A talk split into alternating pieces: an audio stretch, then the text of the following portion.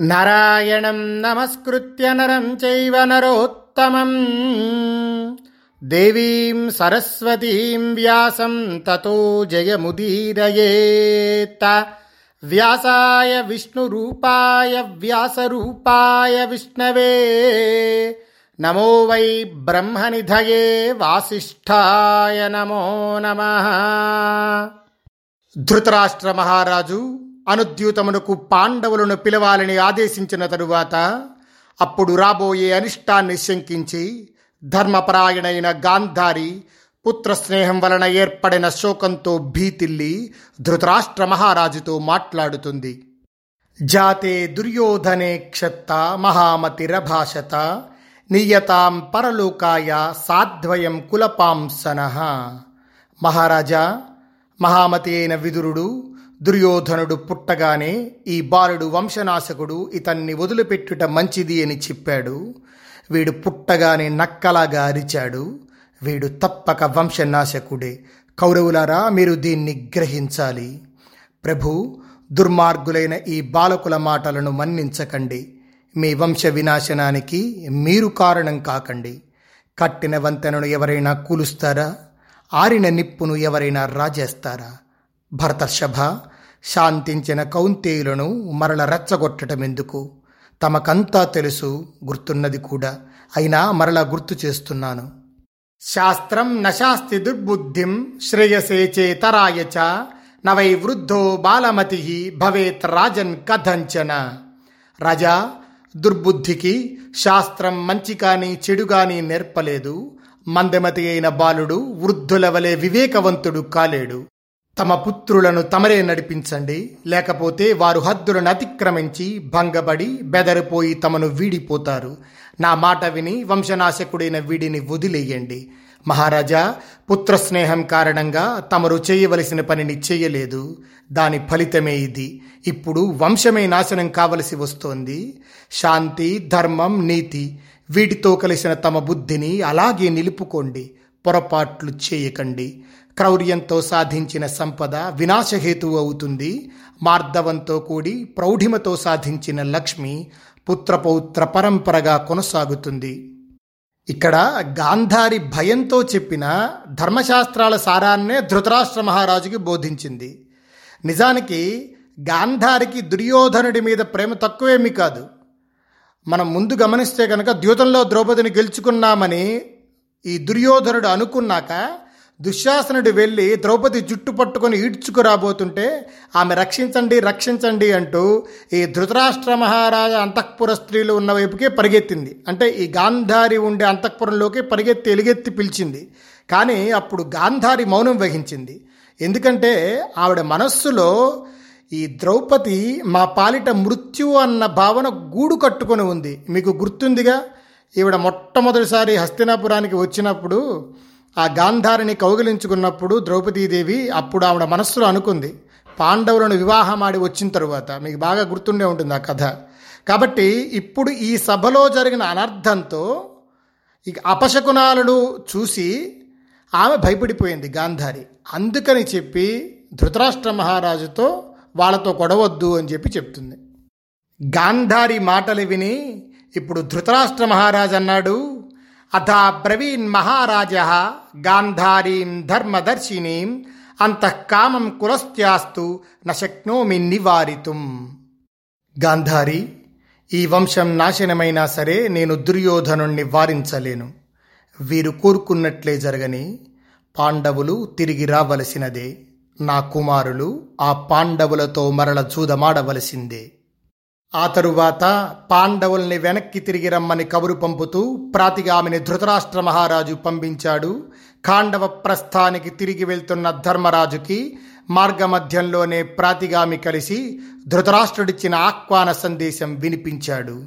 అప్పుడు యుధిష్ఠిరుడు ఆశ్చర్యపోయాడు. కానీ ఆ ఆహ్వానాన్ని తిరస్కరించలేదు. ధాతుర్నియోగాత్ భూతాని ప్రాప్నువంతి శుభాశుభం నా నివృత్తిస్తయోరస్తి దేవి తవ్యం పునర్యది.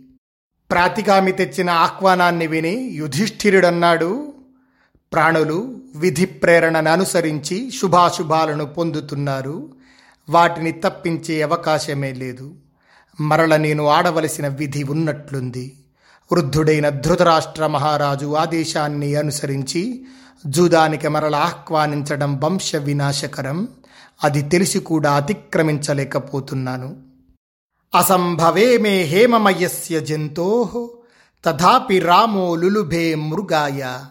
ప్రాయ సమసన్న పరాభవానాం ధియో విపర్యస్తతరా భవంతి. బంగారు జంతువు అసంభవమని తెలిసి కూడా శ్రీరాముడు బంగారు లేడి కోసం వెంటపడ్డాడు. పతనమో పరాభవమో సంభవించనున్నప్పుడు ఎవని బుద్ధి అయినా విపరీతంగా ఆలోచిస్తుంది.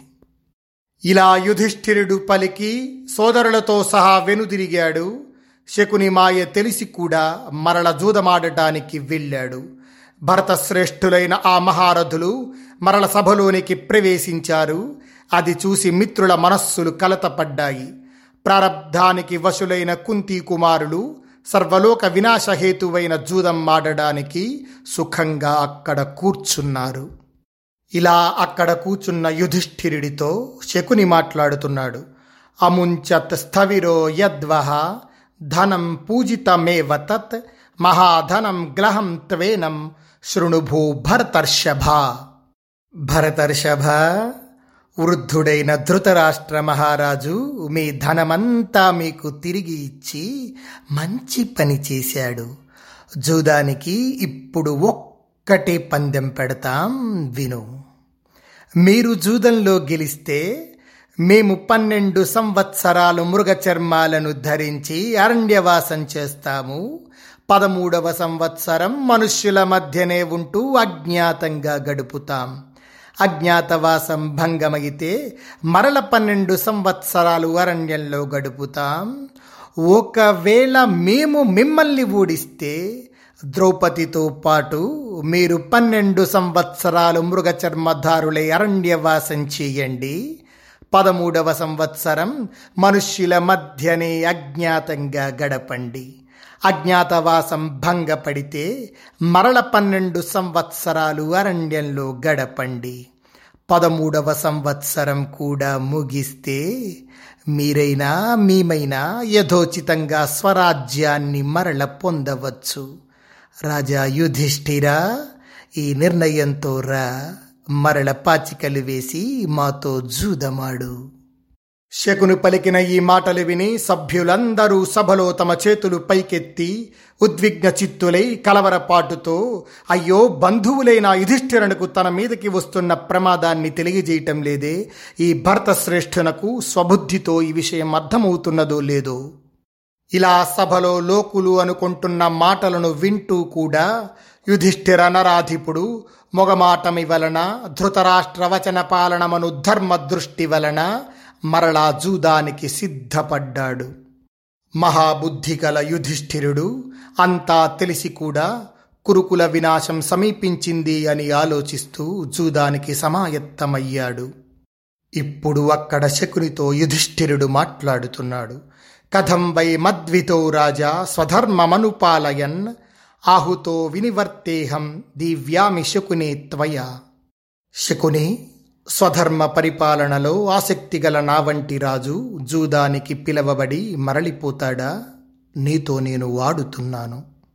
ఏం దైవ బలావిష్ట ధర్మరాజో యుధిష్ఠిర భీష్మద్రోణైర్వార్యమాణ విదురేణ చ ధీమత యుయుత్సునా కృపేణాథ సంజయేన చ భారత గాంధార్యా పృథయా చీవ భీమార్జున యమైస్తథా వికర్ణేన చ వీరేణ ద్రౌపద్యా ద్రోణినా తథా సోమదత్తేన చ తథా బాక్లీకేన చ ధీమత వార్యమాణోపి సతతం నచ రాజా నియచ్చతి. ఇక్కడ వ్యాస పరమాత్మ అద్భుతమైన మాట ఒకటి వేశారండి. ఏవం దైవబలావిష్ట ధర్మరాజో యుధిష్ఠిర. యుధిష్ఠిరుడు ప్రారబ్ధానికి లోనయ్యాడు. భీష్ముడు ద్రోణుడు విదురుడు యుయుత్సువు కృపుడు సంజయుడు గాంధారి పృథ భీమార్జున నకుల సహదేవులు వికర్ణుడు ద్రౌపది అశ్వత్థామ సోమదత్తుడు బాక్లీకుడు వారిస్తున్నా ఆ ధర్మరాజు జూదం నుండి మరలలేదు. ఇక్కడ వ్యాసపరమాత్మ వాడిన మాట అత్యద్భుతం. ఏవం దైవబలావిష్ట. దైవబలం ఎంత బలంగా పనిచేస్తుందంటే ఆ సమయంలో ఏ యుక్తాయుక్త విచక్షణ పనిచేయదు. ఆ ప్రారంధం బలీయమైనప్పుడు ఎన్ని తర్క వితర్కాలు చేసినా ఉపయోగం లేదు. ధర్మం ఉందా అంటే ఉంది. ఆహ్వానించినప్పుడు వెళ్ళటమే ధర్మం. పైగా ఈ ద్యూత క్రీడలో ధర్మరాజు ద్యూత వ్యసనపరుడుగా కూర్చోలేదు. ధర్మమూర్తిగానే కూర్చున్నాడు. ఇంకో విషయం ఏమిటంటే ఒక్కసారైనా ఒక్క పాచికైనా ధర్మరాజు వేయలేదు. అన్నిసార్లు శకునే పాచికలు వేశాడు. పాచికలు శకుని చేతుల్లోనే ఉన్నాయి. ధర్మరాజు అంకె చెబుతున్నాడు శకుని పాచికలు వేస్తున్నాడు. అసలు శకుని ఆటే వంచనమయం. అంటే ఎవరి చేతుల్లోంచి పాచికలు పడ్డాయో అతడు చేస్తున్న మోసం ఇది ఇదిగో ఇప్పుడు మళ్ళీ శకుని మాట్లాడుతున్నాడు. గవాశ్వం బహుధేనుకం అపర్యంత మజావికం గజా కోశో హిరణ్యంచ దాసీ దాసాశ్చ సర్వశ. మా దగ్గర గోవులు గుర్రాలు ఆవులు మేకలు గొర్రెలు ఏనుగులు డబ్బు బంగారం దాసదాసి జనులు అన్నీ ఉన్నాయి. అయినా పాండవులరా వనవాసం ఒక్కటే మా పందెం. మీరైనా మేమైనా ఊడిపోతే అరణ్యాలలో నివసించాలి. పురుషోత్తములరా పదమూడవ సంవత్సరాన్ని జనుల మధ్యనే అజ్ఞాతంగా గడపాలి. ఈ నిర్ణయంతో జూదమాడుదాం. భరత వనవాసాన్ని పందెంగా పెట్టి ఒక్క మారు పాచికలు విసరగానే ఆట ముగుస్తుంది. శకుని ఈ విధంగా మాట్లాడిన తరువాత యుధిష్ఠిరుడు ఆ నియమాన్ని అంగీకరించాడు. శకుని మాయాద్యూతం ఆరంభమైంది. ఈసారి పెద్ద సమయం పట్టలేదు. శకుని పాచికను చేతపట్టి విసిరి యుధిష్ఠిరా నేనే గెలిచాను అని అన్నాడు. ఈసారి కూడా మాయాద్యూతంలో ధర్మరాజు ఊడిపోయాడు. తతః పరాజితాః పార్థాః వనవాసాయ దీక్షితా అజినాన్యుత్తరీయాణి జగృహుశ్చ యథాక్రమం అజినైక్ సంవృతాన్ దృష్ట్వా హృతరాజ్యానరిందమాన్ ప్రస్థితాన్ వనవాసాయ తతో దుశ్శాసనో బ్రవీత్. పరాజితులైన పాండవులు వనవాస దీక్షను స్వీకరించి క్రమంగా అందరూ మృగచర్మాలు ఉత్తరీయాలుగా స్వీకరించారు. రాజ్యాన్ని పోగొట్టుకొని మృగచర్మాలు ధరించి వనవాసానికి బయలుదేరిన అరిందములైన ఆ పాండవులను చూసి దుశ్శాసనుడు మాట్లాడుతున్నాడు. మహానుభావుడైన దుర్యోధన మహారాజు తేజస్సు పెరిగి రాజ్యం ఏకచక్రాధిపత్యమైంది. పాండవులు పరాజితులై ఘోర విపత్తి పాలయ్యారు. ఈనాడే ఆ పాండవులు సమతల మార్గాలలో బీళ్ళలో పయనిస్తూ అరణ్యాలకు వెళ్ళిపోయారు. మనమిప్పుడు శత్రువుల కన్నా గుణానుసారంగా గొప్పవారం ఉన్నత స్థితిలో ఉన్నవారం. కుంతి కుమారులు సుఖాలను రాజ్యాన్ని కోల్పోయి చిరకాలము అంతం లేని దుఃఖ నరకంలో పడిపోయారు. ధనమదంతో ధార్తరాష్ట్రులను పరిహసిస్తున్న ఆ పాండవులు పరాజితులై ధనాన్ని కూడా కోల్పోయి అరణ్యానికి వెళ్తున్నారు. శకునితో చేసుకున్న ఒడంబడిక మేరకు మృగచర్మాలను ధరించి విచిత్ర కవచాలను ప్రకాశవంతాలైన దివ్య వస్త్రాలను విసర్జించారు. మా వంటి మొగవారు మూడు లోకాలకు లేరని నిత్యము భావించుకున్న పాండవులు కాలవైపరీత్యం వలన మొలకెత్తని నువ్వుల వలె నిర్వీర్యులై తమ స్థితిని తాము తెలుసుకొనబోతున్నారు.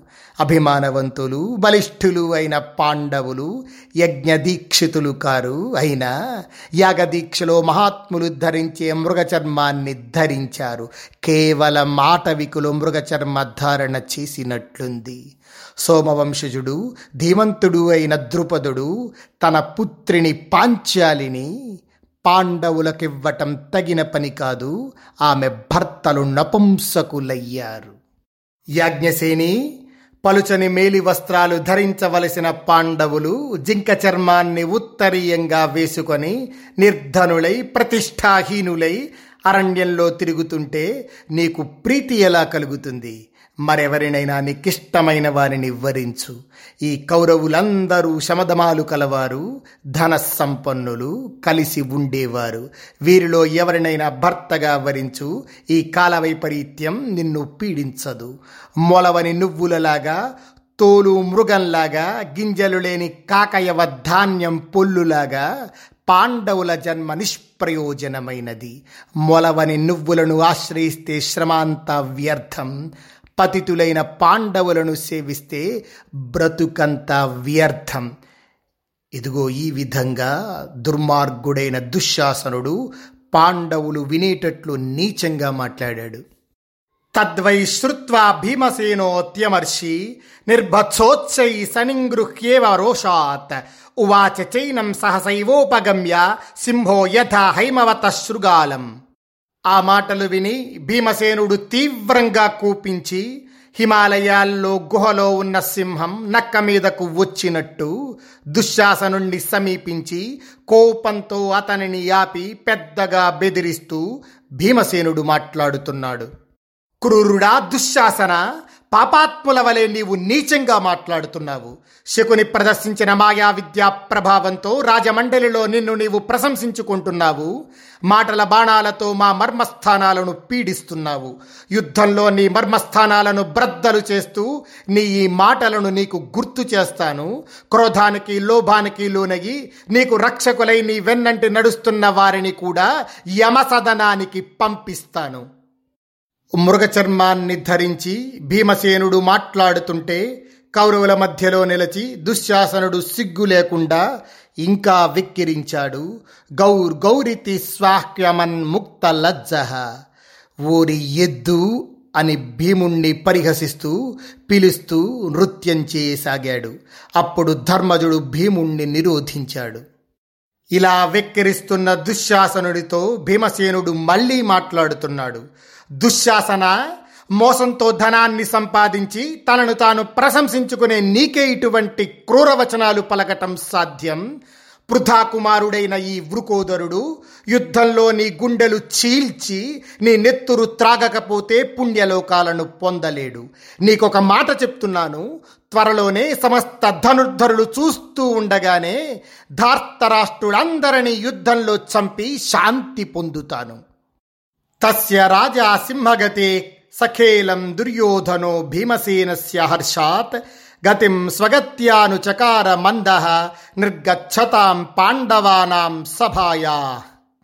సభ నుండి పాండవులు నిష్క్రమించే సమయంలో మందమతి అయిన దుర్యోధనుడు ఆనందపరవశుడై సింహం వలె నడుస్తున్న ఆ భీమసేనుని గమనాన్ని సరదాగా తన నడకతో అనుకరించాడు.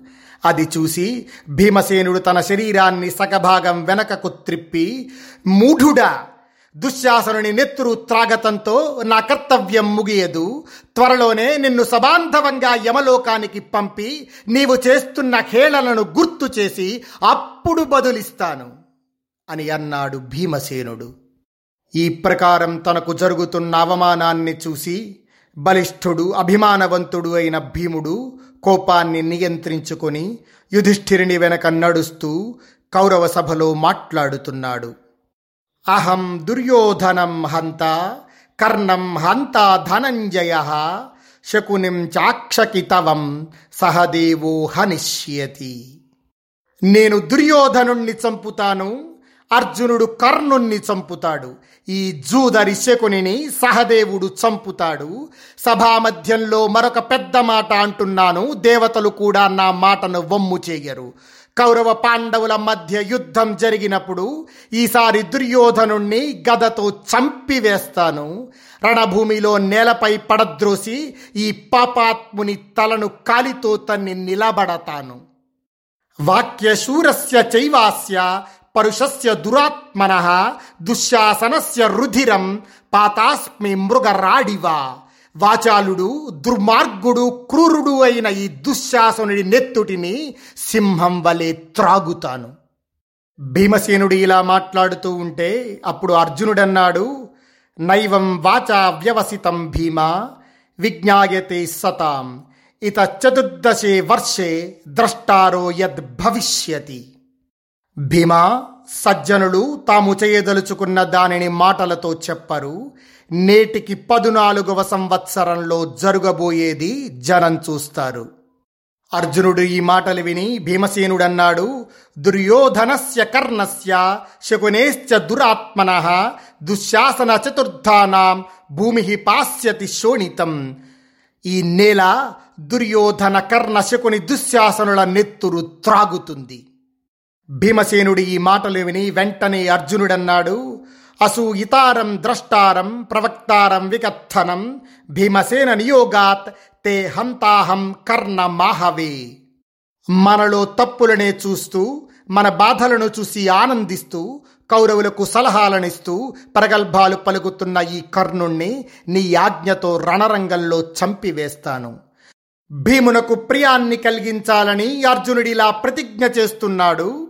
కర్ణుణ్ణి అతని అనుచరులను యుద్ధంలో బాణాలతో సంహరిస్తాను.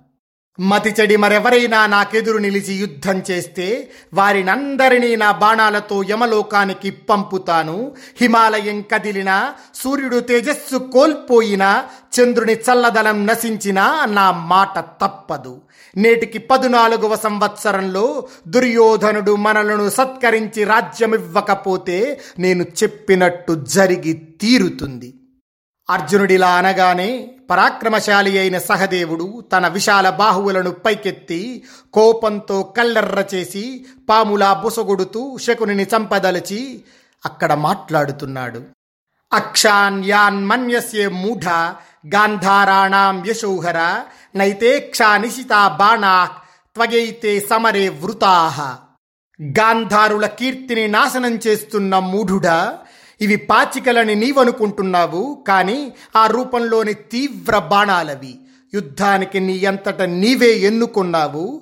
పలికిన మాటలను నేను తప్పక చేసి చూపిస్తాను. ఆత్మరక్షణకు అన్ని ఏర్పాట్లు చేసుకో. సౌబల క్షాత్రధర్మాన్ని పాటించి నీవు రణరంగంలో నిలిస్తే నేను నిన్నే నీ బాంధవులతో సహా యుద్ధంలో త్వరగా చంపివేస్తాను. సహదేవుని ఈ మాటలు విని రాజులలో అందగాడైన నకులుడు మాట్లాడుతున్నాడు. సుతేయం యజ్ఞసేనస్య ద్యూతేస్మిన్ ధృతరాష్ట్రజై యోర్వాచ శ్రావిత రూక్ష స్థితై దుర్యోధన ప్రియే. దుర్యోధనుడికి ఇష్టమైన రీతిగా ప్రవర్తించాలని ధార్తరాష్ట్రలో ఈ ద్యూత సభలో యాజ్ఞసేనుని పుత్రిక అయిన ద్రౌపదిని అనరాని మాటలన్నారు. దుష్ప్రవర్తనతో కాలప్రేరితులై చావగోరుతున్న వారిని అందరూ యమలోకానికి పంపిస్తాను.